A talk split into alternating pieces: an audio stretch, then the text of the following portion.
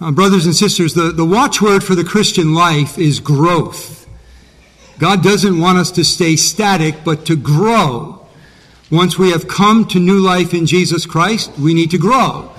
Any baby that is born, if it's healthy, it's going to grow. If it doesn't grow, something is seriously wrong. So we need to grow as Christians. Peter exalts, uh, exhorts us at the end of his second letter with these words in 2 Peter 3:18, "But grow in the grace and knowledge of our Lord and Savior Jesus Christ." In his first letter, he tells us how this happens when he says, As newborn babies, long for the pure spiritual milk of the word, that by it you may grow up with respect to salvation. The apostle Paul calls us to grow in Ephesians 4:15 when he says for we are to grow up in all aspects into him who is the head, Christ. He calls Christians to grow in their love. He says to the Philippians, I pray that your love may abound still more and more in real knowledge and all discernment. He calls Christians to grow in faith. In 2 Thessalonians 1 3, he speaks of their faith as greatly enlarged. He calls Christians to grow in hope. As in Romans 15 13, he says that you will abound in hope by the power of the Holy Spirit. In every area of our Christian life, we are to be growing. Well, friends, that includes our prayer lives. We are to be growing in our prayer lives, in that we are to be praying more and praying better. This was obviously a concern of the early disciples, the apostles, because at one point in his ministry they said, Lord, teach us to pray. Teach us to pray. So I've embarked on a, a, series of messages on prayer. We finished the Gospel of Mark for the time being, and I want to launch into a, the study of another book. But before that, I want to bring a series of messages. I'm bringing a series of message messages on prayer, and um,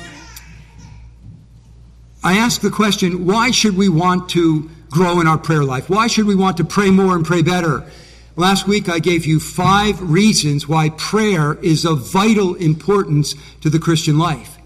Let me review those and then go on to some more. We saw that prayer as communion with God is the very goal of the gospel.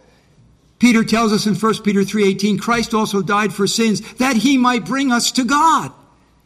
In the garden, fellowship, friendship, communion and communication with God was, was cut off because of man's sin. In Jesus Christ and the salvation that is in him, it is restored. We have restoration of fellowship and friendship and communication and communion with God through the gospel. And what is prayer but that very thing?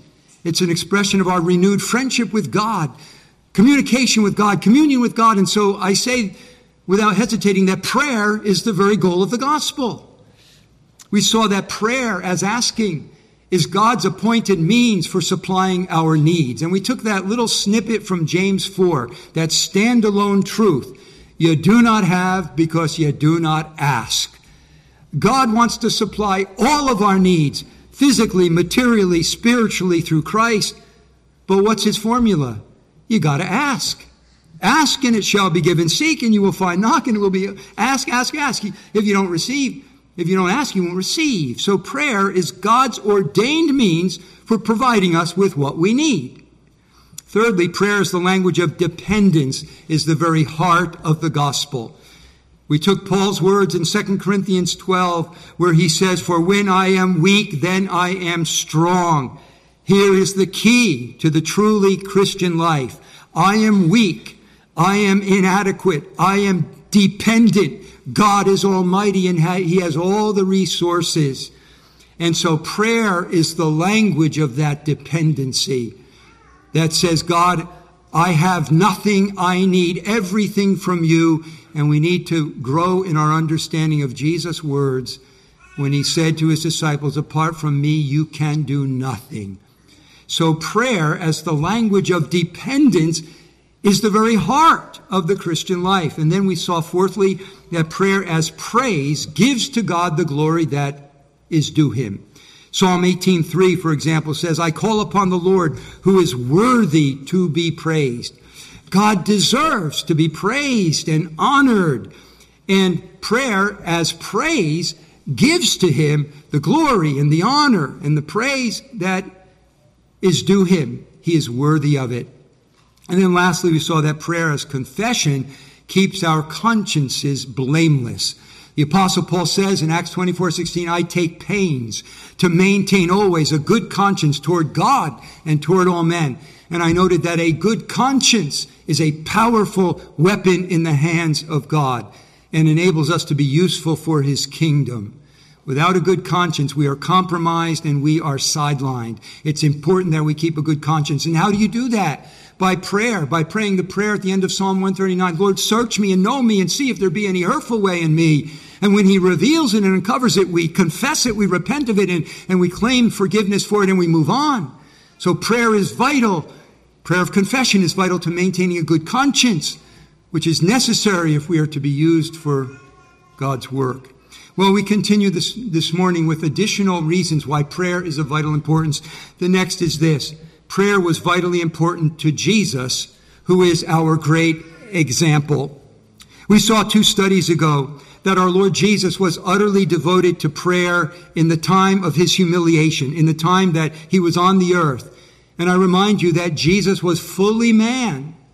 He shared our humanity fully with the exception of sin. And we see that Jesus intentionally and habitually and dependently got away to be alone with his Father, to a lonely place, to a mountain, to the wilderness. For Jesus, prayer was not a perfunctory activity, it was a vital lifeline for him in connection with his Father in the time of his humiliation and pilgrimage on the earth. Remember, especially the times when Jesus prayed, besides morning, evening, and throughout the day, when he had made a great expenditure of energy. He was late into the night, healing people, casting out demons. Early in the morning, he gets up to seek his Father's face, face to replenish all that energy that had been expended the night before. When his agenda was challenged, his disciples come looking for him. Jesus, you got to come back. You got to heal more people. Fresh from his father's presence, he said, no. We've got to go to other villages and teach because that is why I came out. Being with his father restored a sense of perspective and priority. And he didn't follow the agendas of men, but God. When he was tempted, remember they said they wanted to make him king, earthly king. And he knew that's not the path to kingship. That's not the path to the crown. The cross is the path to the crown. That was a temptation to Jesus. Bypass the cross. They want to king you, crown you now. And in face of that temptation, he got alone with his father. And when trouble threatened, when he learned about the death of John the Baptist, his forerunner, and he knew that his time was coming, he withdrew to be alone with his father. Here's the point. If Jesus Christ, God in the flesh, needed regular, disciplined times of prayer with his Father, who do we think we are if we don't have a desperate need for prayer? And so, let's Jesus, let Jesus be our example here in our prayer life. Another reason prayer is of vital importance is prayer as time alone with Jesus is necessary to, for conformity to Him. As Christians, wouldn't you agree that having been saved by Jesus Christ, the great goal of your life is to be more like Jesus Christ. Isn't that right? Isn't that the great aim of our life? To be more like Jesus Christ, more holy as he is holy? John says we are to walk as he walked. Paul says we are to love as he loved, give as he gave, forgive as he forgave, serve as he served, and even suffer as he suffered. How's that going to happen? Well, let me remind you of how it happened with the early followers of Jesus, the disciples, the apostles. Early in the book of Acts, they are, because they're preaching the word, they're getting in trouble with the authorities. And they're dragged before that austere body of Jewish leaders, the Sanhedrin. Listen to this great statement in Acts 4:13. As these rabbinically trained leaders, Pharisees, Sadducees, you know, have these fishermen come before them. This is what they say. Now, as they observe the confidence of Peter and John, the boldness of Peter and John, and understood that they were ed- uneducated and untrained men, they were amazed and began to recognize them as having been with Jesus. They saw these fishermen. They're not theologically trained men. They're speaking about the things of God with authority. And these leaders said, hey, we, We've seen that before. We've seen that in him of whom it was said he taught as one who had authority and not as their scribes. Jesus didn't come saying, well, Rabbi so and so says this and Rabbi so and so says this. He came saying, thus says the Lord, thus says I. And they recognized that authority, that they had seen it in Jesus. Now they're seeing it in his disciples. How'd that happen? Well, Mark 3:13 says he chose 12 that they might be with him and that he might send them out to preach. How'd they come to take on the boldness that Jesus had? Friends, they spent time with him. And what did they do when they were with him? They watched him. They listened to him. They talked to him. He talked back to them. They communed together. They asked him questions. He, they got answers. They were asked questions by him and they were forced to answer his questions. There was communication. There was dialogue. There was knowing and being known because they were with him. Now, friends, we cannot be with Jesus in the flesh, but Jesus is alive at the right hand of God. And what do we do when we pray? But we spend time with Jesus. We talk to him. We listen to him as he speaks to us through his word. We learn from his word his ways, his character, his interactions, his attitudes, his actions. In prayer, there's a give and take. We talk to him. He talks back to us through his word. We ask him questions. He answers us again through the word. He sometimes asks us questions from the Word, and we're communing and communicating with Him. We're spending time with Him. And so I say, if we are to achieve what is our goal as Christians, to be more like Jesus, it's going to be as we spend time with Him. And prayer is one of the ways we do that. 2 Corinthians 3:18 says, "But we all with unveiled face beholding as in a mirror the glory of the Lord are being transformed into the same image from glory to glory, just as from the Lord the Spirit. As we behold Jesus, we become more like Jesus. And prayer is one of the ways we do that. Another reason prayer is of vital importance is that prayer was of vital importance to the apostles. To the Romans, the apostle Paul says in Romans 15:30, "Now I urge you, brethren, by our Lord Jesus Christ and by the love of the Spirit, to strive together with me in your prayers to God for me." Roman Christians pray for me. To the Ephesians, he says in Ephesians 6, 18 and 19, with all prayer and petition, pray at all times in the Spirit, and pray on my behalf, that utterance may be given to me in the opening of my mouth to make known with boldness the mystery of the gospel. Yeah, I need you to pray for me that I would be bold.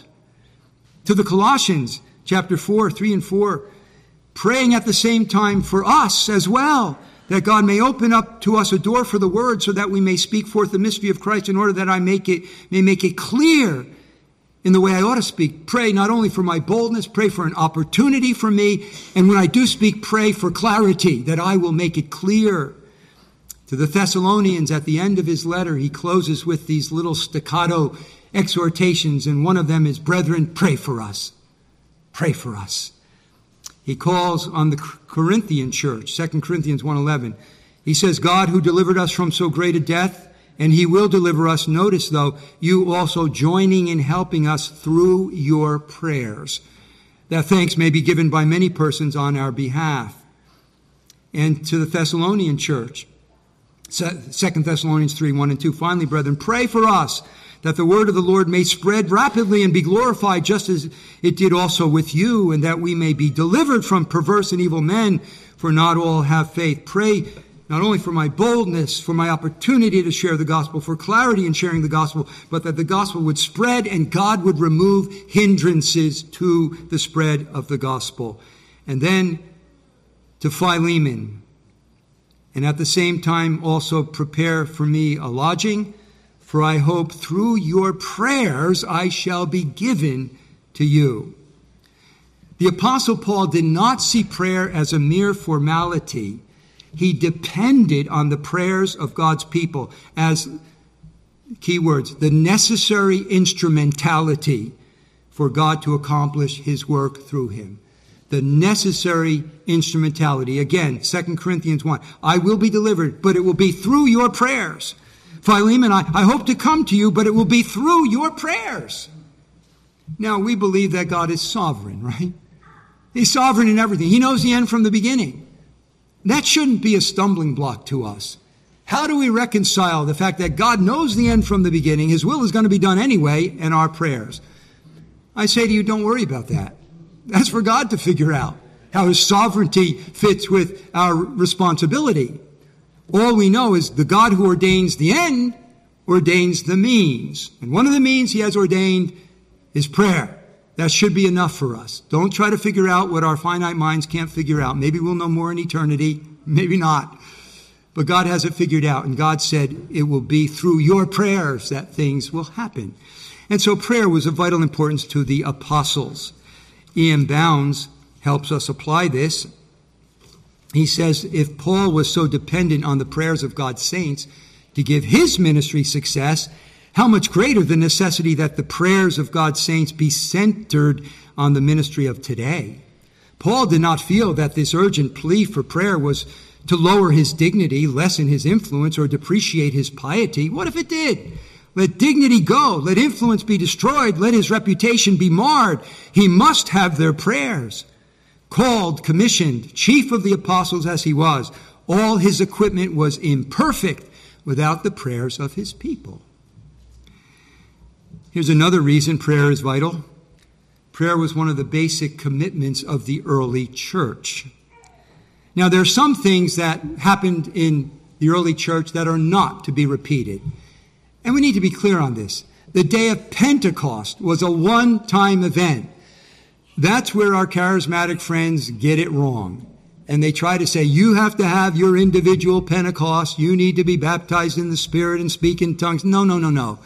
Pentecost was a one time historical event when the Holy Spirit came in his new covenant presence. And Pentecost is not to be repeated. We're not to look for apostles, and in my view, we're not to look for prophets anymore. Why? Because Ephesians 2:20 says, "For the church is built on the foundation of the apostles and prophets." And we don't need to consult Sean or Merv or one of you builders to say, where do we put the foundation? right? We know the foundation gets laid and then the superstructure. You don't relay the foundation. And some things stay in the first century. Well, they have abiding effect but they're once for all events. But prayer is not one of them. Praying is not something that we should leave behind in the first century. The early church was a praying church. And that was one of the reasons God did the glorious things that He did in the expansion of His kingdom in that first century. And we do well to imitate them. And let me just rattle off a lot of statements from the book of Acts that indicate that the church was praying. Acts 1:14 These all with one mind were continually devoting themselves to prayer prior to Pentecost. Acts 2:42 when 3000 people were converted by Peter's sermon and they continued steadfastly in apostles teaching fellowship the breaking of bread and the prayers. Acts 3:1 Peter and John went up to the temple in the ninth hour the hour of prayer. In Acts 4 23 and 24, when Peter and John are released from the authorities, they went to their own companions and reported all that the chief priests and the elders had said to them. And when they heard this, they lifted their voices to God with one accord and said, O Lord, it is you who made the heaven and the earth. And they prayed. In Acts chapter 6, we read, and I'll reference this later, the apostles said, We must give ourselves to prayer and to the ministry of the word. In Acts 7, 59 and 60, as Stephen is being stoned to death, he prays, Lord Jesus, receive my spirit. Lord, do not hold this sin against them. In Acts 14 and 15, Peter and John come to Samaria and they pray for them to receive the Holy Spirit. In Acts 9, Paul, Saul is wonderfully converted and the report comes to um, Ananias Behold, he's praying. One of the indications that Saul had been changed. He was a new creation. He was a Christian now. What's the marker? He's praying. In Acts 10:4, we find Cornelius, a praying seeker. And in 10:9, Peter, a praying saint, and God brings them together and Peter brings the gospel to Cornelius' household and people get converted. In Acts 12, Peter's in prison, and what do we learn? That the church was praying fervently for him. In Acts 13, 2 and 3, where the first the work of missions began at the church of Antioch. It was while ministering to the Lord and fasting, they were given direction by the Holy Spirit to set apart Barnabas and Saul. And then it says, having fasted and prayed, they sent them away. In Acts 14 23, Paul and Barnabas prayed with fasting before appointing elders in the churches. In Acts 16 25, Paul and Silas are in chains in a Roman or Philippian prison at midnight and they're praying and singing hymns. In Acts 20 36, Paul leaves the elders of Ephesus he kneels down and prayed with them all. In Acts 21 5, he leaves the saints in Tyre, and the men are there with their wives and children kneeling on the beach, and they are praying. In Acts 28 8, on the island of Malta, Paul prays and lays hands on the father of Publius, the leading man of the island, and healed him. Point is, the early church was a praying church, and God has not rescinded that priority. Some things you leave behind in the first century Prayer is not one of them. The early church prayed, and the church throughout history needs to be a praying church. Tenth of twelve. Prayer as a weapon of the church is an indispensable means of accomplishing the church's work. What is the work of the church? You know, God has given spheres of authority. He's given the family, He's given government, and He's given the church. And it's important for every realm of, of authority to stay within its bounds and not overstep those bounds. Right? What is the work of the church? I think we find it in the Great Commission, where Jesus, about to go back to heaven, says, Going, make disciples of all the nations, baptizing them in the name of the Father, Son, and Holy Spirit, teaching them to observe all that I commanded. What is the work of the church? It is to make disciples and to nurture disciples to make more disciples and to make better disciples. Now, I was once part of a very fine Christian organization, parachurch organization called the Navigators, and we were working with students at the University of Pennsylvania. And I remember the paradigm that the Navigators had, um, and they were very good at discipling people, but they said when a person believes he's a convert, then later he becomes a disciple, and then he becomes a disciple maker. Well, that paradigm is not really correct because every convert is a disciple. Because in Acts 14, we read verse 21 after they had preached the gospel to that city and made many disciples. As soon as a person believes, he or she becomes a mathetes, a learner, a disciple. If you're a young believer, you're a disciple already. You don't have to attain to a certain level of maturity before you can become a disciple. You are a disciple when you're a convert. But then it says in Acts 14, after they had made many disciples through preaching, they were already disciples when they were converted. It says he did something with those disciples. 14, 21 and 22 says, after they had preached the gospel to that city and had made many disciples, they returned to Lystra and to Iconium and to Antioch, strengthening the souls of the disciples, encouraging them to continue in the faith. And so what's the work of the church? make disciples by preaching the word, and then strengthen those disciples, as Jesus said, teaching them to observe all that I commanded. That's the work of the church, right? Make more disciples, make better disciples. But I ask you, how is that work to be done? Can you, as a believer, convert a sinner? Can you give life to a dead person? Can you give light to a sin darkened mind? Can you give sight to blind spiritual eyes? The answer is no. We can't do that. We don't have the power. Who does? Let the Bible answer 2 Corinthians 4 6. For God who said, Light shall shine out of darkness, is the one who has shined in our hearts to give the light of the knowledge of the glory of God in the face of Christ. A deliberate reference to the creation, where in the beginning, God said, Let there be light, and there was light in the physical creation. That same God spiritually speaks, Let there be light in this dead, darkened soul, and there's light, and the person is regenerated. We've seen it in our own lives, we've seen it in the lives of others. We may be the instruments, but we recognize God is the one who did the work. The work of converting sinners is God's work. Now, do we have the power to build up the saints? Do we have the power to sanctify one another? To strengthen them in the faith, to nourish them, to cause them to grow in grace, to cause your brothers and sisters to overcome their temptations? Do we have the power to help our brothers and sisters to help one another increase in love for God and love for one another? Again, the answer is no.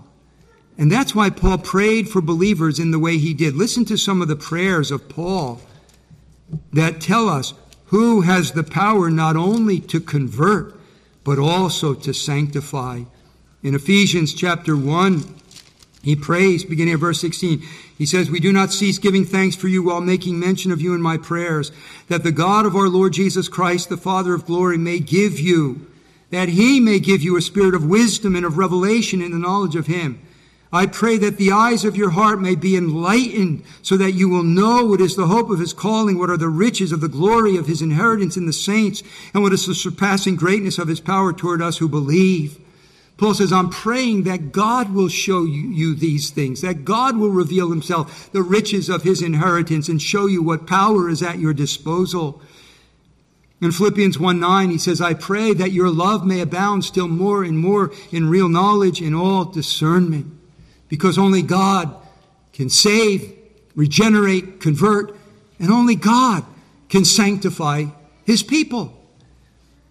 The great work of the church is God's work. The acts of the apostles were really the acts of the risen, ascended Lord Jesus done through his apostles. The power to regenerate, the power to convert, and the power to sanctify is from the Lord. Salvation in all of its aspects is of the Lord. And how will that power be unleashed? The power of God to regenerate and to save and to sanctify and build up the saints. If God is going to do it, we need to appeal to Him. And that's where prayer comes in. If the work of the church is to be done in a real way, it's going to be done through our prayers, asking God to do what only He can do. And that's so that he gets the glory, because he alone deserves it. Remember Paul's words in 1 Corinthians 3 6. I planted, Apollos watered, but what? God gave the increase.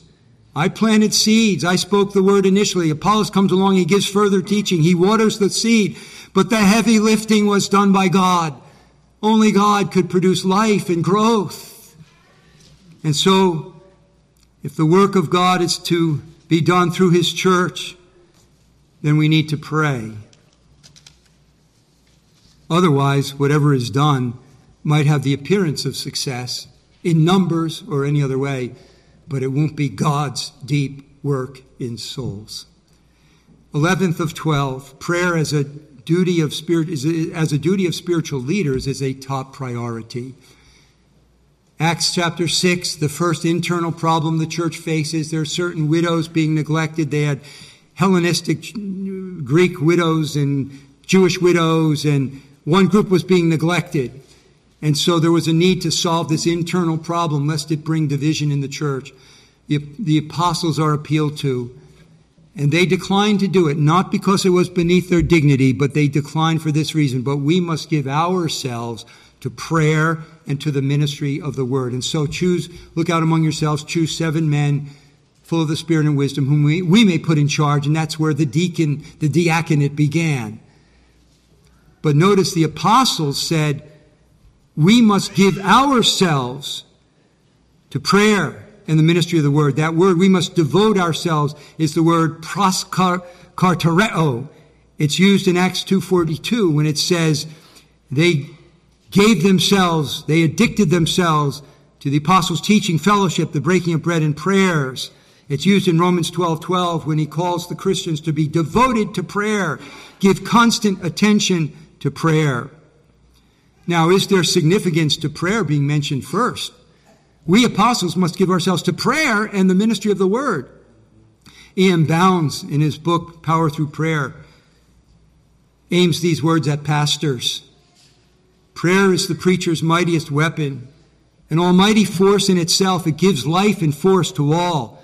The real sermon is made in the closet. The man, God's man, is made in the closet. His life and his profoundest convictions were born in his secret communion with God. Prayer makes the man. Prayer makes the preacher. Prayer makes the pastor. Mr. Spurgeon says, Of course, the preacher is above all others distinguished as a man of prayer. He prays as, as, an ordinary Christian, else he were a hypocrite. He prays more than ordinary Christians, else he were disqualified for the office he has undertaken. All our libraries and studies are mere emptiness compared with our closets. Bounds goes on to say the preacher must be preeminently a man of prayer. No learning can make up for the failure to pray. Talking to men for God is a great thing, but talking to God for men is greater still. He who has not learned to talk well to God for men will never talk well and with real success to men for God. He quotes Edward Payson Prayer is the first thing, the second thing, the third thing necessary to a minister. Pray then, my dear brother. Pray, pray, pray. I'll read just one more. It is true that with little or no praying, there may be popular preaching, pleasant preaching, captivating preaching, intellectual preaching with measure and form of good, but the preaching which secures God's end in preaching must be born of prayer. From text to exordium, that would be application, delivered with the energy and spirit of prayer. One more. We may excuse the spiritual poverty of our preaching in many ways, but the true secret will be found in the lack of urgent prayer for God's presence in the power of the Holy Spirit. Now, we said that leaders in the church are not necessary for the being of the church when they appointed elders for them in every church. They were churches before they had elders. But we've said that elders are important for the well being of the church. They're called to feed the flock, protect the flock, be examples to the flock. And as such, pastors are prime targets for the enemy's attack. And so they need to be men of prayer and they need to be prayed for. So I invite you, as people of God, pray for me, pray for Pastor Sean, pray for Pastor Clint, that increasingly we would be men of prayer. And then finally, prayer is something we are called to do continuously. Luke 18:1 Jesus says now he was telling them a parable to show that at all times they ought to pray and not to lose heart. That same word, not lose heart, is used a couple places Galatians 6, um, 2 Thessalonians 3. Not lose heart in doing good. Don't lose heart in doing good. And here we're told to pray always and not lose heart. In 1 Thessalonians 5:17, Paul says, "Pray without ceasing." The adjective of that word is used in Romans 9:2 when Paul says, "For the unceasing grief he felt for the unsaved condition of his fellow Jews. It's used in 2 Timothy 1 3, where Paul constantly remembers Timothy in his prayers. The same family of words is used in Romans 1 9, where he says, How unceasingly I make mention of you always in my prayers. In 1 Thessalonians 1, 2, and 3, making mention of you in our prayers, constantly bearing in mind your work of faith, labor of love, etc and in 1 Thessalonians 2.13, we constantly thank God that when you received from us the word of God's message, you accepted it not as the word of man. Believers are told to pray continuously, ongoingly, unceasingly, to not lose heart in our praying. Now, surely something that we are called to do unceasingly and continuously must be of utmost importance. Is there anything else that you are called to do in an unremitting, unceasing way? Well, there is. Maybe Psalm 1 comes to mind that we are to meditate day and night upon the Word of God. In that law, he meditates day and night. Two things we're to do unceasingly meditate, reflect upon the Word of God, and to pray unceasingly. And so, the final reason for the vital importance of prayer is that it is to be a continuous, perpetual activity on the part of God's people. So, brothers and sisters, I've given you a dozen reasons to make prayer a higher priority in your life and mine than it likely is. All of us need to do better in our praying. I've known some great preachers who have acknowledged that I feel much better about my preaching ministry than about my prayer life. Prayer is hard work. It's easier to study, to teach, and preach than it is to pray. We all need to improve in our prayer lives, but here are a dozen reasons that should increase our desire to pray more and pray better. If these things are important to you, prayer ought to be important. Is the gospel important to you? Well, the very goal of the gospel is that we be brought to God. If the gospel is important, prayer should be important. Are having, is having your needs met important to you? Your material needs, your physical needs, your spiritual needs for the glory of God? You say, well, yeah.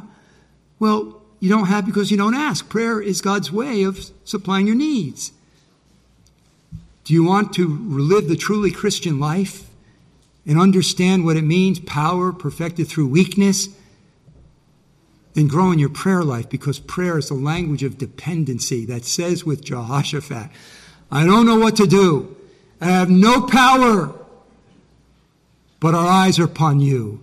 I'm impotent and I'm ignorant, but I'm praying. If you want to unlock the key to the Christian life, God's power through weakness, we need to pray. Is the glory of God important to you? It should be. It's the most important thing to God. God is glorified when He is praised, and that's part of our prayer. Is a good conscience important to you? I hope it is, because you will be sidelined for the kingdom if you don't maintain a good conscience. Well, how do you maintain a good conscience? By coming before God regularly and saying, Lord, search me and know me, see if there be any evil way in me, and then purging ourselves of sin so that we maintain that good conscience. Is the example of Jesus important to you? You're called to walk as he walked. Well, he was, prayer was not perfunctory. It was a lifeline to Jesus in his humiliation, in his humanity on the earth. Is conformity to Jesus important to you? It's the goal of the Christian life to be more like Jesus. How'd they become more like Jesus? They were with him. We need to spend time with him. Prayer is one of the ways we do that. How about the power of the early church? Do we want to see God converting people, sanctifying people? It was through their prayers. You want to imitate the apostles where they should be imitated? They were men of prayer. Is the work of the church important to you? The real work of the church? Saving souls and sanctifying souls.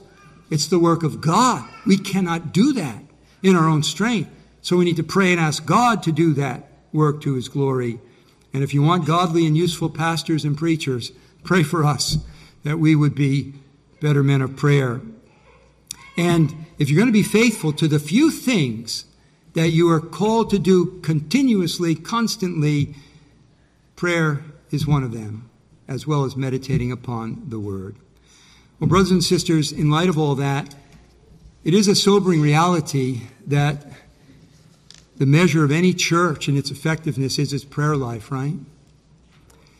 It's not its friendliness, it's not the faithfulness of the preaching and teaching of the word. Those things are important. It's it, the warmth of the fellowship of the church is important. But in light of all that, a real metric as to how mature our church is and how useful it is is our prayer life, individually and corporately.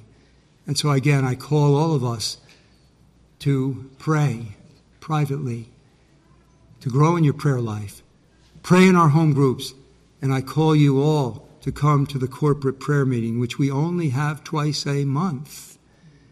It's all to come and pour out our hearts to God, to ask Him to do His work in His way by the power that He alone possesses. But in closing, I just say if anyone is here and you are not a believer in Jesus, all this, in a sense, is irrelevant to you Because outside of Jesus Christ, God doesn't hear your prayers. Because only in Jesus does the throne of God's wrath become a throne of grace. Only through salvation in Jesus Christ does God hear our prayers. And He does. He hears our prayers. He delights in our prayers. But only through Jesus Christ. And if you've never acknowledged yourself to be a sinner and repented of your sin and put your faith in Jesus Christ alone to forgive you and change you, your prayers are not heard. The sacrifice of the wicked Proverbs says is an abomination to the Lord. But here's the first prayer that God will hear from you and would delight to hear from you. May you make it today. The prayer of the publican in a parable in Luke 18. God, be merciful to me, the sinner. That prayer, God will hear from heaven. He'll show you mercy. He'll come down He'll save you, forgive you, give you His Holy Spirit, and you will be saved eternally and changed eternally by that one heartfelt prayer. May God grant you the grace to make that prayer if you're not a believer. And let's pray. Father, forgive us for our relative prayerlessness. Forgive us for not understanding and appreciating how vital in prayer is. Forgive us for our pride our self sufficiency, our self dependency, and help all of us, Lord, from pastors on to people, to become better in our prayer lives, to pray more and to pray better. For the sake of your kingdom through your church, we ask in Jesus.